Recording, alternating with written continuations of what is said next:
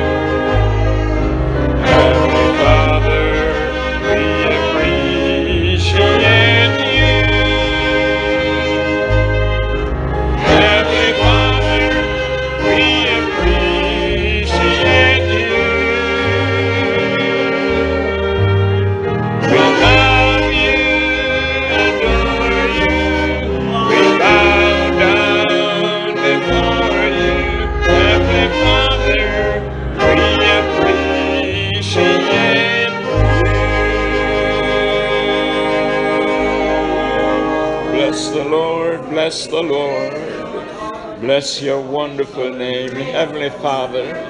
We appreciate you.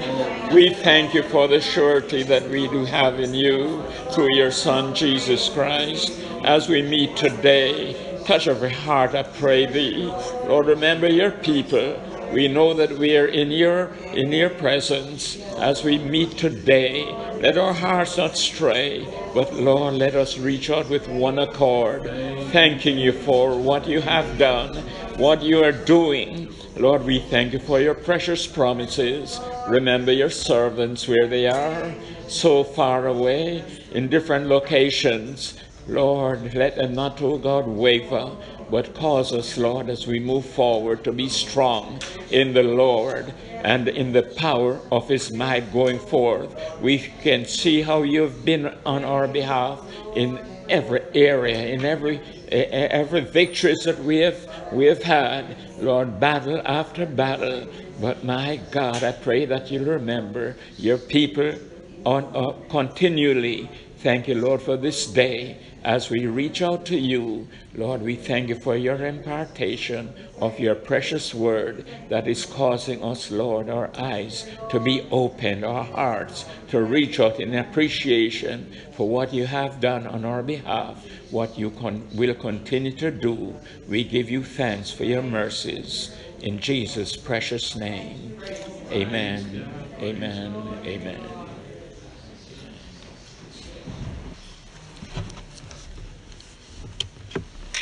It's a good day. it's a good day to be in God's house. I want to. Uh, prior, prior to the Thanksgiving weekend, um, I felt like the Lord gave us a message, and um, it's one thing preaching a message on Israel and uh, the Palestinian individual and that part of the world, the East crisis. It's one thing preaching about that after the fact. But before the war even started, the Lord gave us an insight here, right here in this church, on October the 1st. And uh, we talked about Israel, we talked about the nations bombarding Israel. And uh, the slant that the Lord uh, gave us that weekend was not um, degrading Israel and yet not putting Israel on a pedestal. Um, Israel right now is an ungodly nation. I know that a lot of preachers will condemn me for saying that, but you tell them about Jesus and they'll persecute you. Um, they have wandered away from God for a very long time, and that is why uh, the lesson we had on October the 1st was very prophetic. It was the Lord telling us before the incidents, before war was declared, that um, we focus our attention on Israel.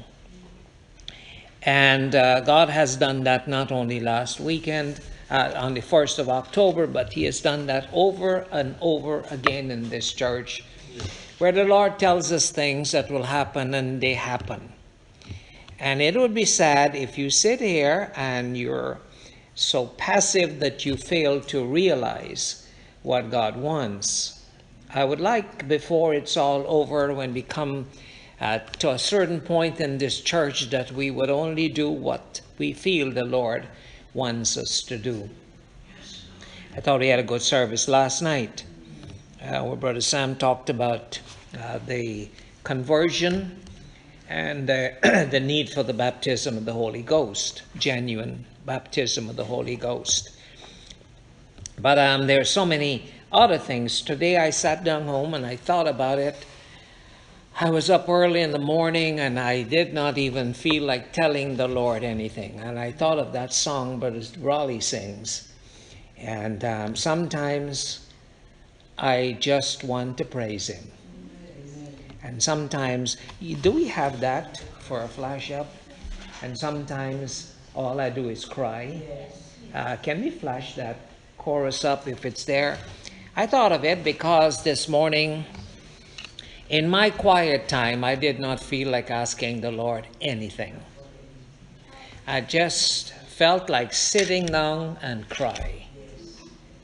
And when we think about it, when we think about it, and while we're getting that, the crisis in the Middle East, uh, you know, if I, and there was a time I would say this, if I had a neighbor, this is what I said many, many years ago, maybe 20, 25 years ago. How old is Jeremiah? Jeremiah.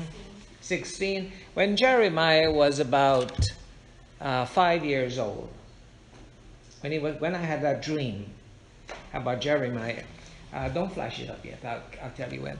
When Jeremiah was about five years old, I had a dream that I was driving on Carthra and Nadine and Jeremiah and Timothy were walking on the side of the road. I was coming from uh, from the north, uh, going south, and um, I stopped. And in that dream, Jeremiah ran around the car, car, the van. I think it was the the Windstar at that time. And uh, when he ran around the Windstar to come and see me, a car hit him and crushed him. And I can remember that up to this day how it sounded. And I jumped up and uh, I thought about it. And from that time, we never sent him across the road by himself. We never sent him riding by himself. We always were overprotective of him. And at that time, I came home and I said to me, myself, someone kills this boy. How can I leave him in the graveyard, in the cemetery? How can we bury him and leave him there? You see, I can't, I, I struggled with that because he used to be afraid to even go out the back door in the night. And I can't handle that. I could not handle that. And that is where Chandra and I, we came up with a concept that, and I told Chandra, see if I die, cremate me. And don't bring my body and put it in front of the church, open up and let everybody see me dead. And they said, He looks good. There's nothing good about looking at a corpse. So I told her, I said, when I die, close the casket. She decided the same thing. And so I thought, and I said to myself, if somebody kills Jeremiah and they put that man in prison, and that time I was doing prison ministry, I would go and, you know, forgive the man and let them release him so I can kill him. See, that's what the way I used to think. But that spirit has changed. I'm no, I'm no longer like that. I'm just telling you who I am. One day I'll really tell you all the things about me. Not today. Why did I say that? I say that because when I'm thinking of Israel, who is right? The Palestinians, the Jews, who is right really? Well, the Palestinians started a war, right? And does it mean now I go and and kill all the Palestinians? Well, they started a war, and an ungodly nation like Israel will fight the war. You started it, we'll fight it. Where do you and I stand? I do not even want a bird to get hit on the road. As a matter of fact, yesterday I found a, a monarch butterfly lying on the ground. And I picked it up, still had some life, but like it was injured or not well, I picked it up and I took it up to the front where I have some millions, a basket of millions of flowers. It's called millions, a lot of little flowers. I put it there and it would not even move.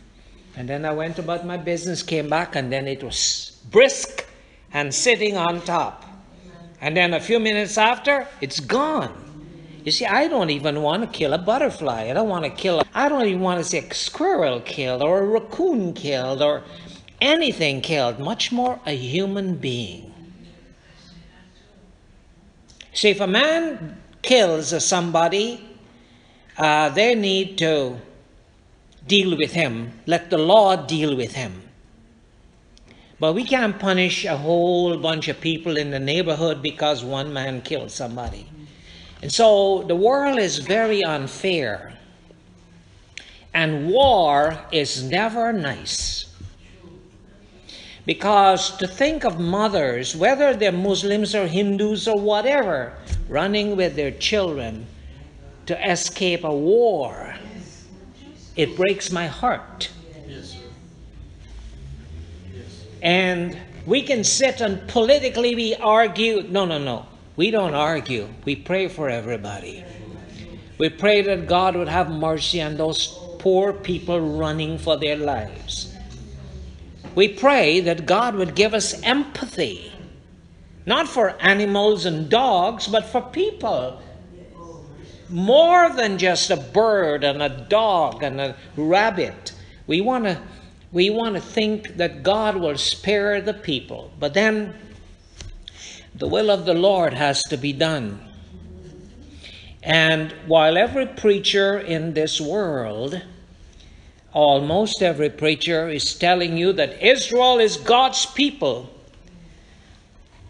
I'm a little different because when the Lord gave us that lesson on the 1st of October, before the war started, I said to this church, Israel is an unsaved nation. In the days of Isaiah, they were unsaved. In the days of Jeremiah, they were unsaved.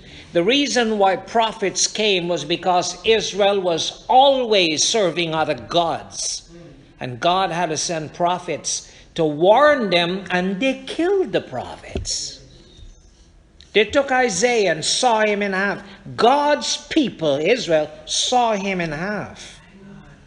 And so, the message I placed in this church on October the 1st, I didn't know there was going to be a war. No, you know, I got to tell you, know, I got secret connections with, uh, with uh, what's the people called? Ma- Hamas. I got secret connection. I knew they were. No, we didn't. That's how the Lord works in this church. And we had a lesson given. And if I was a member of this church, I'd go back and listen to that lesson. Over and over and over because God speaks to this church. And Israel is God's people in rebellion. And the Lord promises that He will bring all nations against Jerusalem to battle. All right? I'm not going to be talking long on this subject here today, but um, He says He's going to bring all nations against Jerusalem to battle. And on October the 1st, I had a scripture that I dealt with in Zechariah, and I'm going to read it to you and tell me if you recognize anything. In Zechariah, the 14th, the 13th and 14th chapter, especially chapter 14, it says, Behold, the day of the Lord cometh. Zechariah is talking to the nation of Israel. He's talking to the nation of Israel, and he says, Behold, the day of the Lord cometh, and thy spoil, whatever you have, your possessions, shall be divided in the midst of thee. People will take away things and carry them away. And I will gather, the Lord said, all nations against Jerusalem to battle. Now, does this mean all nations around Jerusalem? Remember, prophecy is never explicit. And when, if I be ignorant enough to says, well, here is what it means, I don't know what it means. Zechariah did not write it in English. He talked, he probably prophesied in Hebrew. And then somebody decided to translate it over in English. And someone says, well, you got to get the scholars who the scribes. They were blind as bats in the days of Jesus. Jesus said, Woe unto you, scribes and Pharisees, you hypocrites.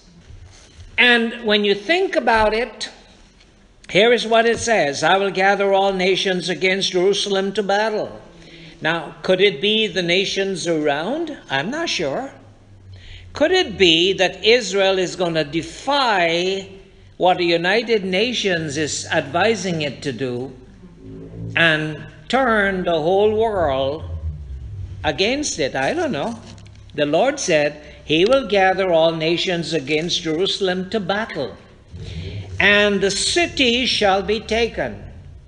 We're talking about Jerusalem, shall be taken, and the houses rifled.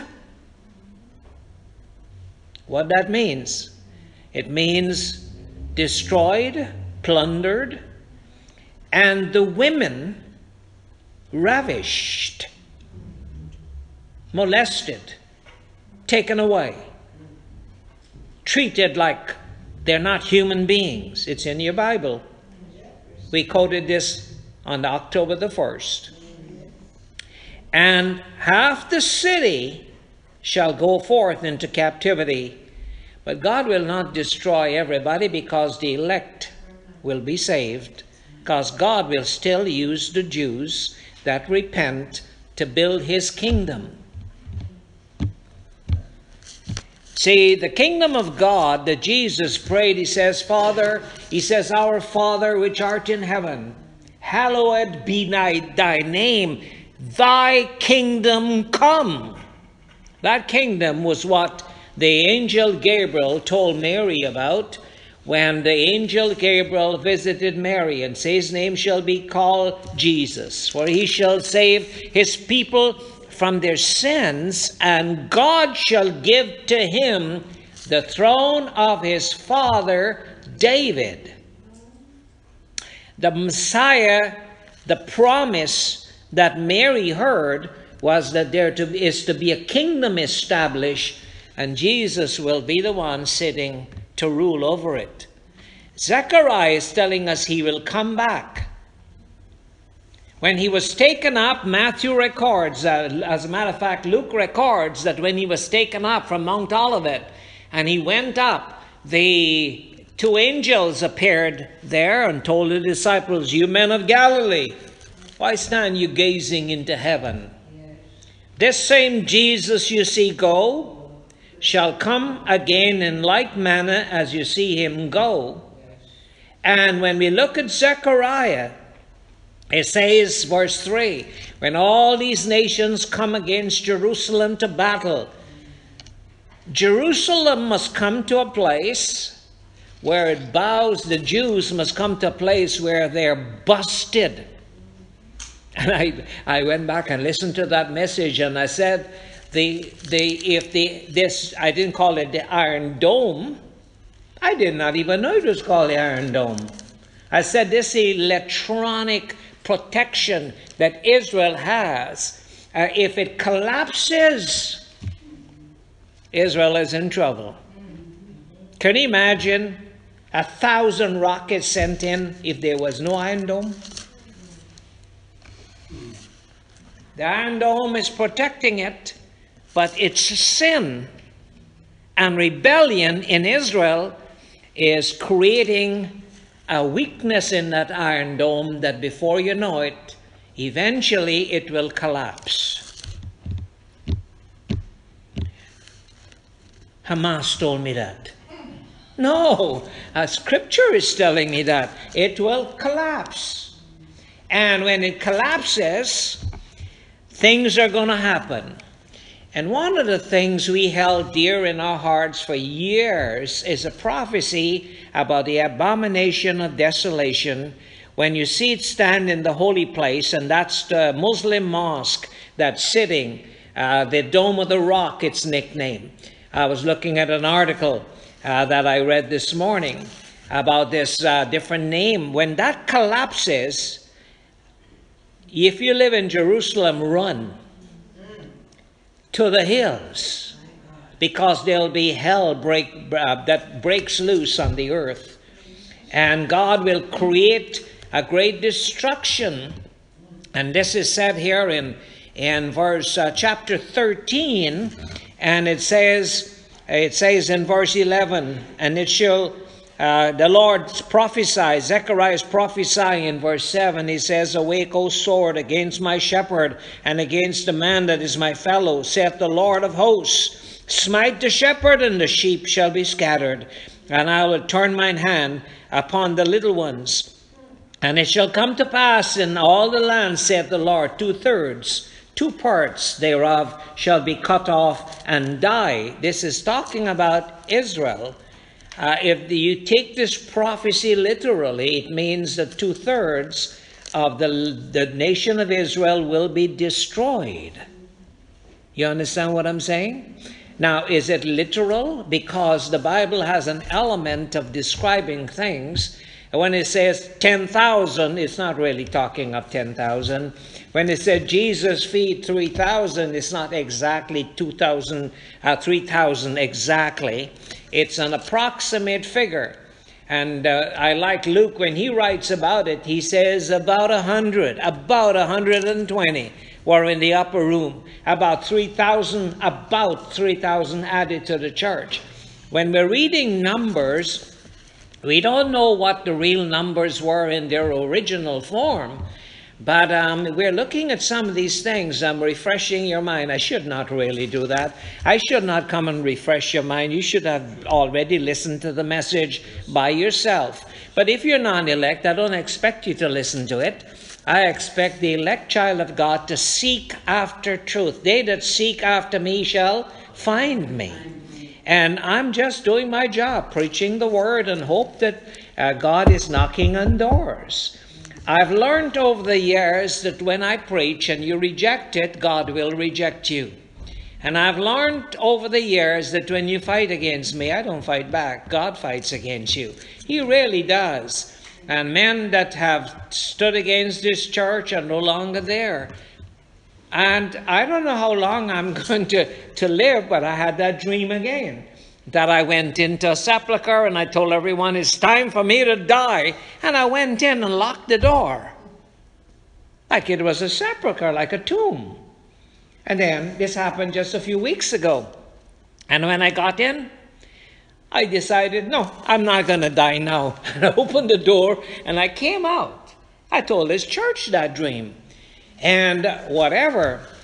And so when I'm thinking of all of these prophecy, and then I want to finish with this, it says, Then shall the Lord, verse 3, when the nations come against Jerusalem, then shall the Lord go forth. You remember I showed you a scripture in the Psalms where the Jews will pray and says, Lord, return, we beseech thee.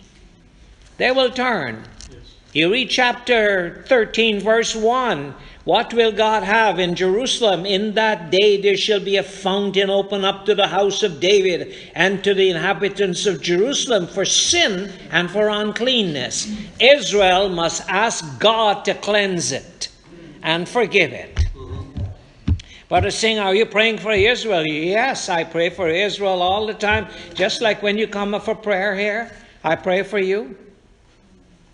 You remember what I told you when you come up for prayer, how I pray? Oh God, if it is your will, heal this child. But if this sickness on this body has a purpose in, in, in, in it, Lord, and, and this person is stubborn, then keep the sickness and fulfill the purpose. That's how I pray. I'm not a fanatical guy, just hold your head and, and start to shake. No, I'm real.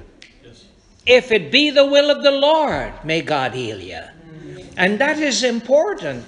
If you need a thorn in the flesh to keep your spirit humble, then may God keep the thorn in the flesh and give you grace to endure the job. Yes, Had it not been for the chastening hand of God, I would not even be here. But God is not judging me with wrath, He's chastising me. The messages you hear in this church is quite different than what everyone else is saying.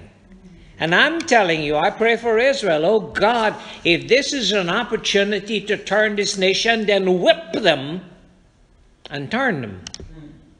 Because salvation is of the and God must return to build again the tabernacle of David, which is fallen down. Gentiles, the Gentile days are coming to a close. And so this morning, when I got up and I sat in my corner, I remember the song. Flash it up now. There we go. And and when I remember this song, I wanted Brother Raleigh to sing it, and then Brother Raleigh sent a message that he's sick. So that's why sometimes I want to praise you Sometimes just to speak your name. That's what I was telling the Lord.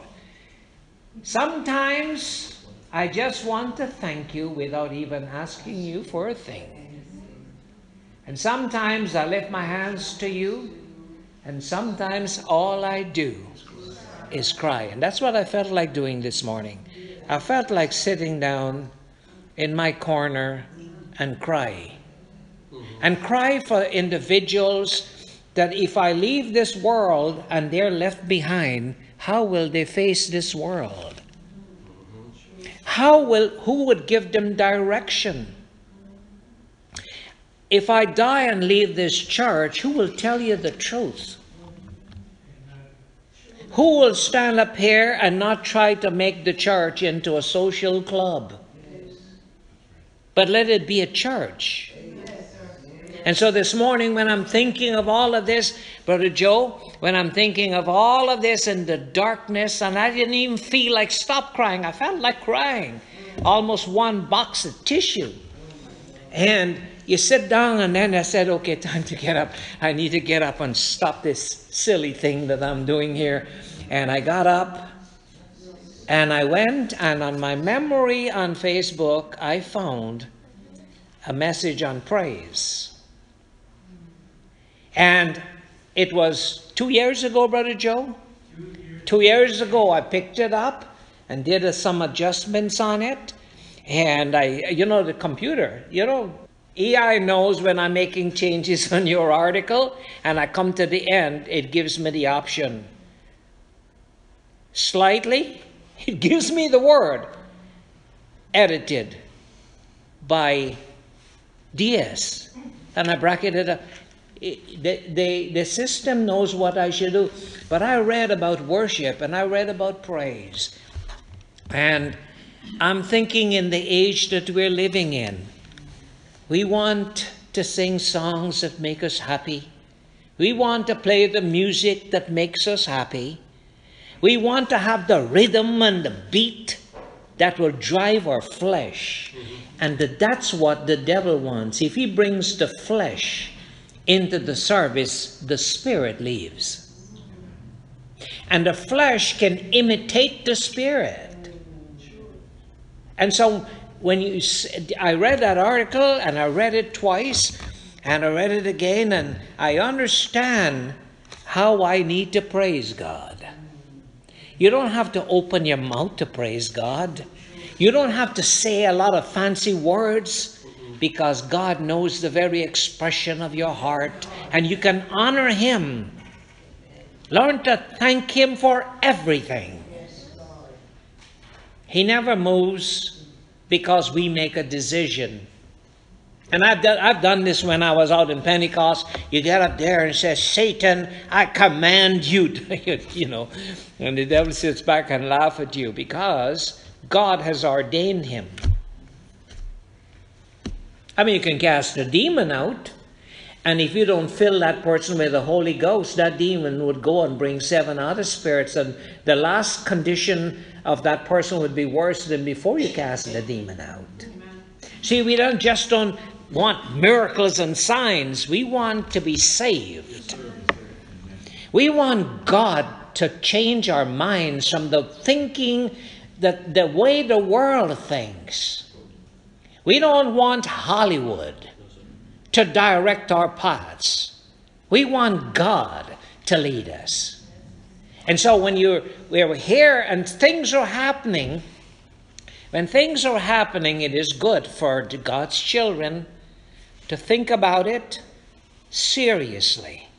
Over in the book of Revelation, and I want you to turn with me. I preached on this scripture already. I don't know why I should even talk about it again, but what you going to do? Peter says, Wherefore I would not be negligent to put you always in remembrance of these things, though you know them, that you be established in the present truth. And here in Revelation, the ninth chapter, and uh, here in chapter 8, is a result of when the seventh seal is opened up. I don't want to complicate your mind. Back there, a trumpet was a warning. When you take a trumpet, uh, when you're living in those lands in those days, now they have siren going off. Uh, back there, it was a trumpet. Uh, you're sleeping in the night and you hear a trumpet, pum pa pum pa pum pum, and the tone of the trumpet will tell you whether the enemy is coming or it's a feast day or something to rejoice or get up and run. Trumpets were warnings, and here are seven trumpets that were sounding. And in chapter 9, it tells you the fifth angel, the fifth trumpet is sounding. And then it goes on in verse 13 and tell you the sixth angel is sounding in verse 13. And when the sixth angel is sounding, mankind is being destroyed. Verse 15 And the four angels were loose, which were prepared for an hour and a day and a month and a year, and to slay one third of mankind. Now, John is having this vision. And you think John has a calculator to check and see how much is one third? Or is he averaging? I think he's averaging. So when John looks, now is he seeing the whole world? I don't think so. I think he's seeing a region. And he's seeing that mankind is not the trees being burned up, it's not the sea being polluted, it's not the fountains of waters being destroyed and polluted. He's saying mankind is being judged. Men are dying. But you know what Hollywood has done? Hollywood over the years was Hollywood was invented by the devil to give you an exposure to th- things that you're seeing that you lose your sense of reality. So when you see a city collapse, you already saw that on TV. And Hollywood has dulled our senses and our feelings that you think you're watching the news and you think you're watching another movie. You have no feeling of sympathy, you have no feeling of empathy. A person that cannot feel for suffering mankind will never be in the bride of Christ. The church is where we are prepared. And this assembly, ordained by God, is not here to just inform you. It here, it's here. Listen carefully to me. Everybody, got your ears?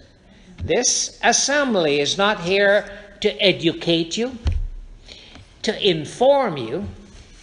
This assembly is here to give you a message that will judge you. Because if when you hear this message being preached and you ignore it, it's not good. And this is what is happening in the ninth chapter of Revelation. And a third part of the men were killed. And it says in verse 18, and by these three, in verse 17, it tells you fire and smoke and brimstone. John is just seeing. He don't know if it's a nuclear. The word nuclear was not even invented. When John was writing here, if he saw a plane, he'll think it's an iron bird. As a matter of fact, we are so far ahead in time that if the, the one of the presidents he's one of the smart men in the world right? If einstein is resurrected or some other uh, great guy is resurrected from the dead abraham lincoln is resurrected from the dead and we bring him back and put him at uh, pearson international airport for 20 minutes Can you imagine, Brother Hammond, what's going to happen? He never saw a plane before. And he's seeing a 747, a big old Lockheed 1011 coming in. And he's wondering what in God's name is going on here. Roads, what are those iron things? People are in. We call it cars. Can you imagine the shock well, John is just an ordinary man 2,000 years ago that is writing visions that he's seeing. So he's doing, he think it's one third? Well, we take his word for that, approximately one third. And when he sees fire and smoke and brimstone, he's seeing like a war. He's seeing a war. Imagine if you were there and you're seeing all the collapse that we're seeing today. It's fire and smoke and brimstone, rocks falling, things collapsing. But he's having a vision of the future. Peter, when Peter had that vision, Peter said, The element shall melt with fervent heat. Peter, what do you know about the element melting? I don't know, I'm just telling you. I'm seeing things. He's seeing an atomic bomb exploding. But the word atomic was never even invented. And so men that are writing prophecy are describing it to the best of their ability, but men today that God has called must be able to decipher or explain what these men are saying. And unless God touches our minds, we will sit here brainwashed by Hollywood and social media that we have lost our sensitiveness to reality. It's a day of the fake. Remember that day when I sat at, uh, at the dealership and I looked next to me? Remember that? I posted something.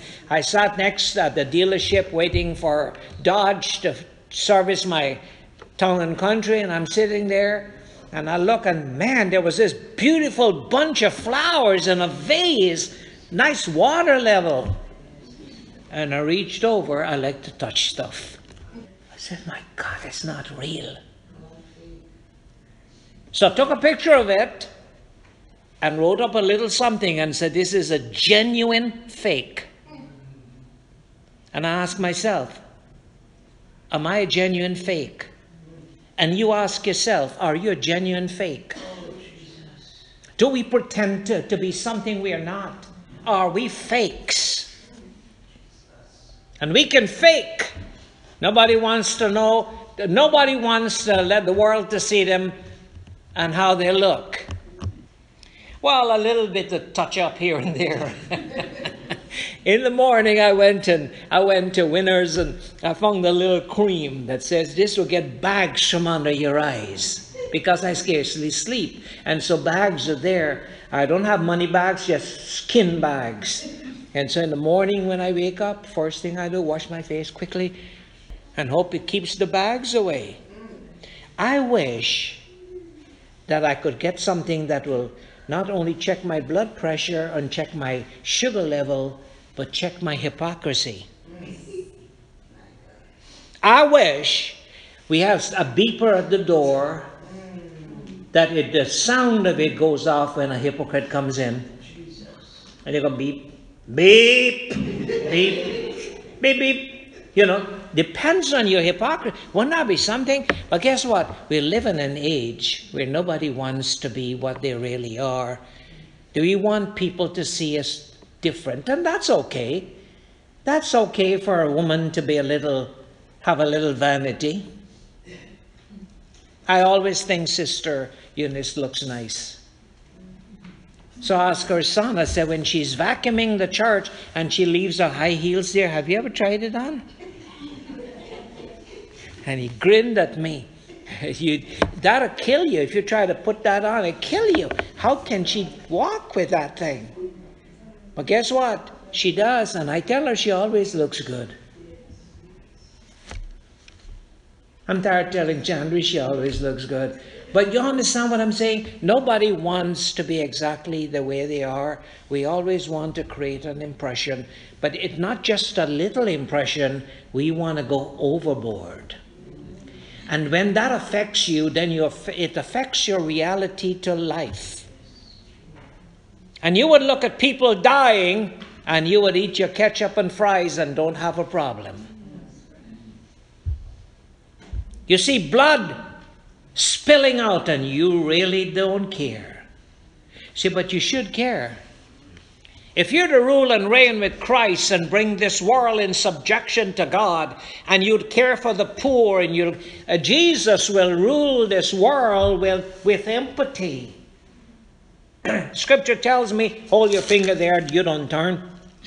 But um, in Isaiah the 11th chapter, it tells us that when Jesus comes back, he will judge not according to the seeing of his eye or the hearing of his ears but he will judge after not the sight of his eyes, but with righteousness shall he rule over the poor. Righteousness, not prejudice. Righteousness. And today, if you're developing the mind of Christ, you'll develop a sense of righteousness. You will come and want to please God.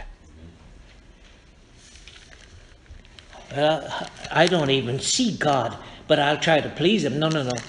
When you see me stand up here, I'm here representing God. And when I preach a word to you, you're pleasing God when you take that word and put it in your life.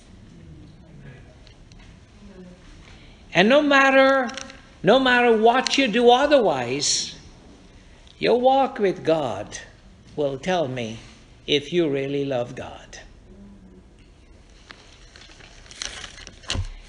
Don't be in denial.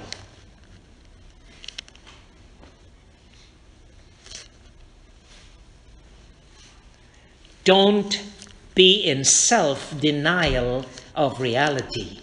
You says one thing to be denying self, but it's another thing to live in denial. I look at someone and say, that's not going to hurt me. I don't, I look at my bank account going zero and I don't really worry because I got a credit card.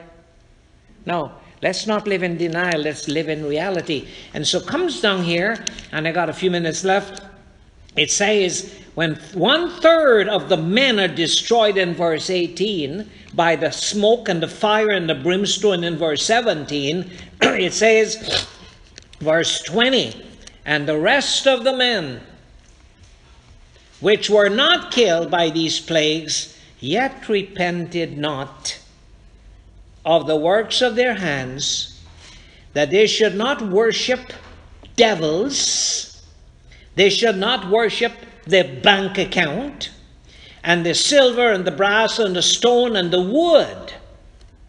People love to worship themselves.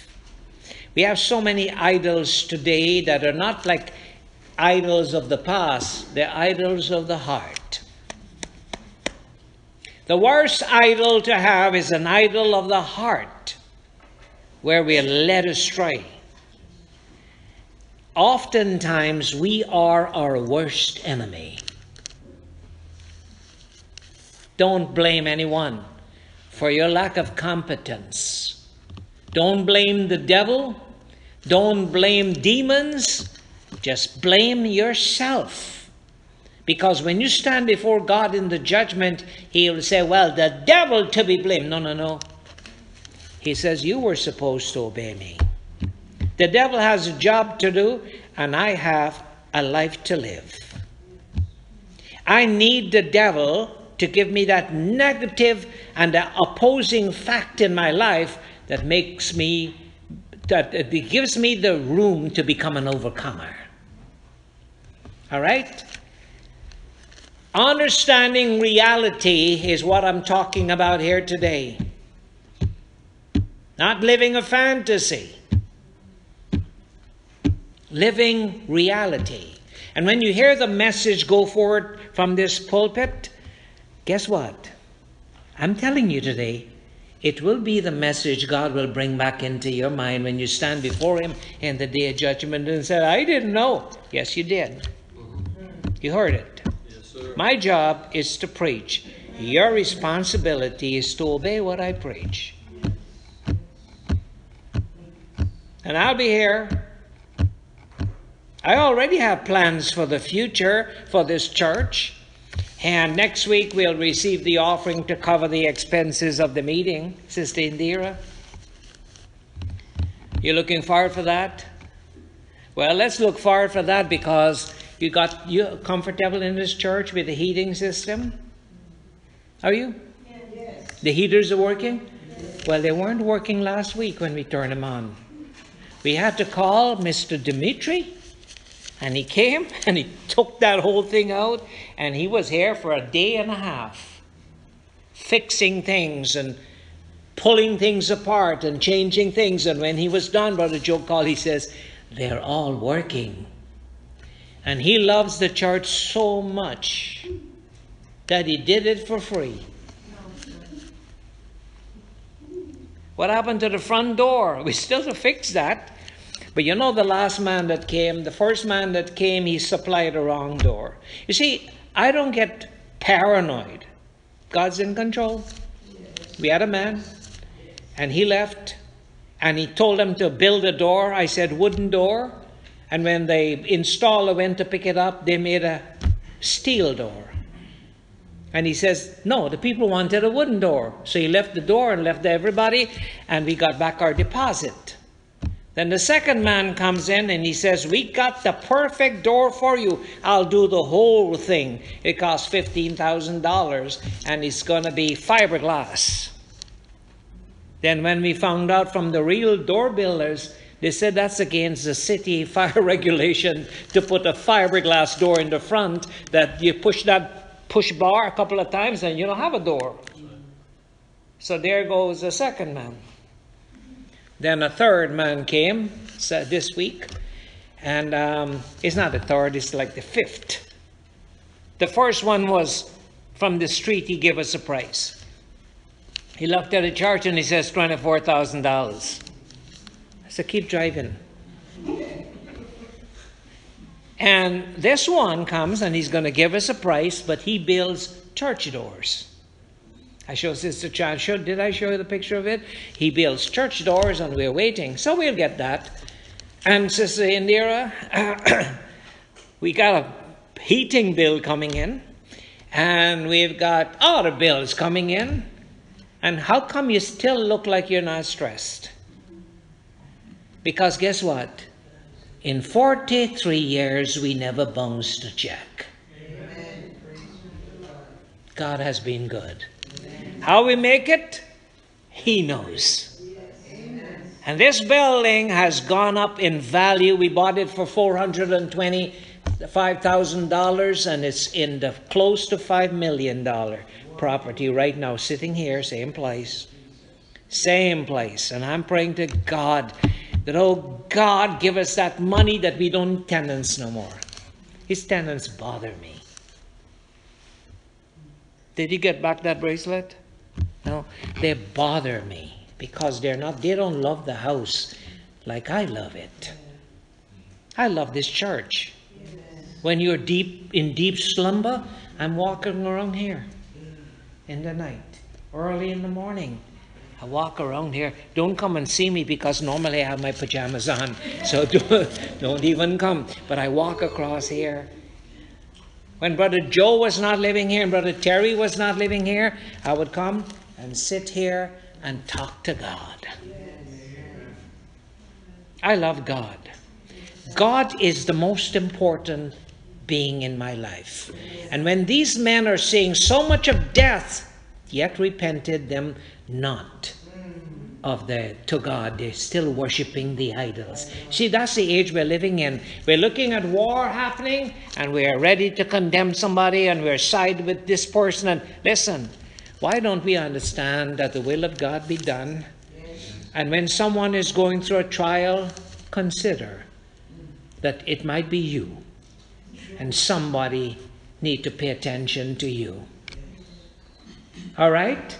And do you know, Brother Joe, in that article, Helga's statement was in that article? Your attitude, your gratitude is responsible for your attitude two years ago. And then comes a German woman and meets me and tells me that. And you think this world does not have angels? Amazing. See, I'm here because they're angels. They're angels that encamp round about God's people. All right, let me finish this scripture here. I want to take you to give you one more scripture, and then I'm done. How about that? A verse of scripture too.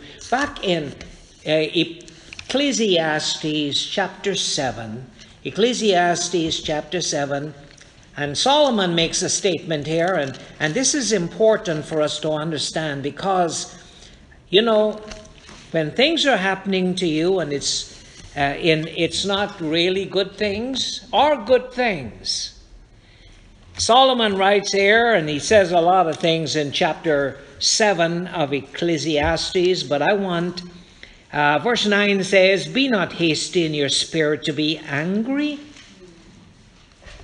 Put that for me up there. Everyone, let's read that. Be not hasty in your spirit to be angry. Well, he's stepping my toe. Well, that's maybe that's why God give you a toe for people to step on it. Them that curse you, bless. Them that hate for you, hate you and despitefully use you, pray for them. That's the Christian attitude. Every one of us at this time, with the war that's going on in the Mid East, need to pray that God would have mercy on the people in that region, whether it's Jew or Gentile or whoever. May God have mercy on the people. And thank God that it's not here as yet. But if the dome of the rock falls, that temple collapses, it's going to be here also. And we don't know how good we are until God starts to judge the society we live in. Don't take life for granted. Be not hasty in your spirit to be angry, for anger resteth in the bosom of fools. Don't just get lose your temper. Your, your, your, they say lose your temper. Don't don't do that. Be calm. Learn to control yourself. I told us the young men, the young people in in South Africa when I was there in Johannesburg. I told him, I said, I've learned over the years. I did security at a site uh, supervisor for three condominium, and I told a young man, I said, I choose when I want to be angry. I choose when I want to laugh. I choose when I want to be sad. I choose when I don't want to even manifest any emotions. So you can stand up there and cuss, cuss, cuss, cuss, and I'm looking at you and going to say, when you're done, are you finished? Well, now I'm really scared. I choose. And it's not I choose, it's as God has made you strong that you don't have to come under the circumstance. You control the circumstance because God controls everything. And then in verse 14, it says in verse 13, consider the work of God, who has, can make who can make a straight that straight which had been crooked. Consider, can God make a crooked man straight? Yes. He did that to Paul, he did that to a lot of men in the Bible, and he did that for me. Don't let anybody kill you now, Jeremiah because I got to forgive them guys. you understand what I'm saying? He changes our spirit. And then it says, In the day of prosperity, be joyful. God bless you. Bless somebody else. Don't hoard it and hide it and say, Got no money. Because next week, we'll talk about receiving some offerings. But you know, if everyone in this church pays their tithes, we would not off- ask for special offerings. We wouldn't. But some of us have failed God. And then you forget that. In the day of prosperity, be joyful, but in the day of adversity, don't ignore it. Don't ignore what God is taking you through. See it as a challenge. In the day of adversity, sit down and consider. I promise you that was the last scripture. Okay, can I give you one verse more? And Proverbs, back up a little to Proverbs chapter 24, just a few pages. Proverbs 24. And Solomon, who writes Ecclesiastes, and he wrote Sol- uh, Proverbs also, he says here in Proverbs 24, verse 10 if you faint in the day of adversity, your strength is small. Paul says, because we have this hope, we faint not. Let us pray. Father, we thank you, Lord, for this service today. We thank you for your goodness. We pray for every child of God listening to this message that you will challenge our lives, O Father, and change us. Help us, O God, not to ignore reality, not to ignore adversity, not to be like these men in Revelation that they look at the world collapsing and they still have idols of gold and silver. Oh God, they worship the works of their own hands. Help us to be obedient and dedicated to you, Father, we pray. In Jesus' name. Amen and amen.